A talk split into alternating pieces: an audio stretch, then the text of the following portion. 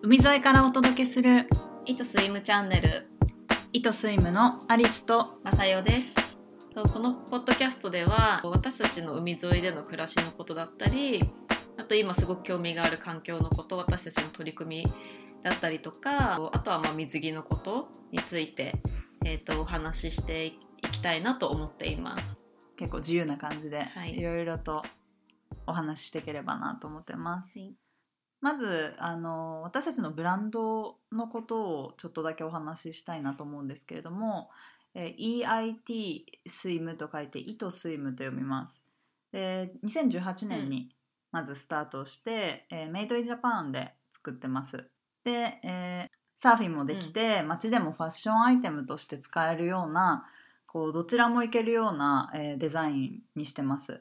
えー例えばこうタンクトップの水着だったりとかちょっとこうカシュクール調の水着だったりとかっていうのを、えー提案していてでまあルックではヴィンテージアイテムとのコーディネートも、えー提案してるのでよかったらウェブサイトも見てみてほしいなと思います。で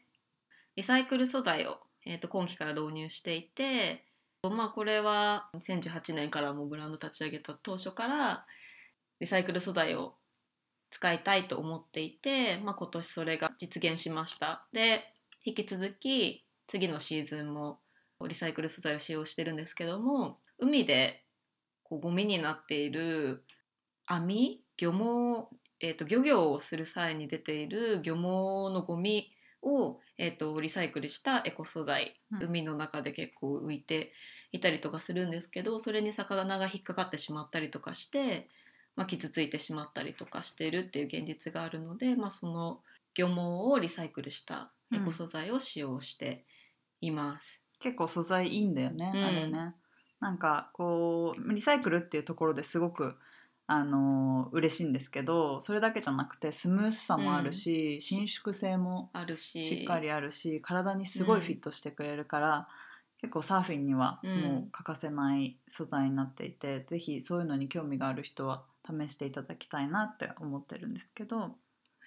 まあ、さっきお伝えしたように私たち、うんあの日本の海沿いに住んでいてサーフィンをしながら生活をしているので、まあ、そこでこう感じたこと見えてくることとか伝えたいことがたくさんあるのでそれをここでお話今後していきたいなと思うのでぜひ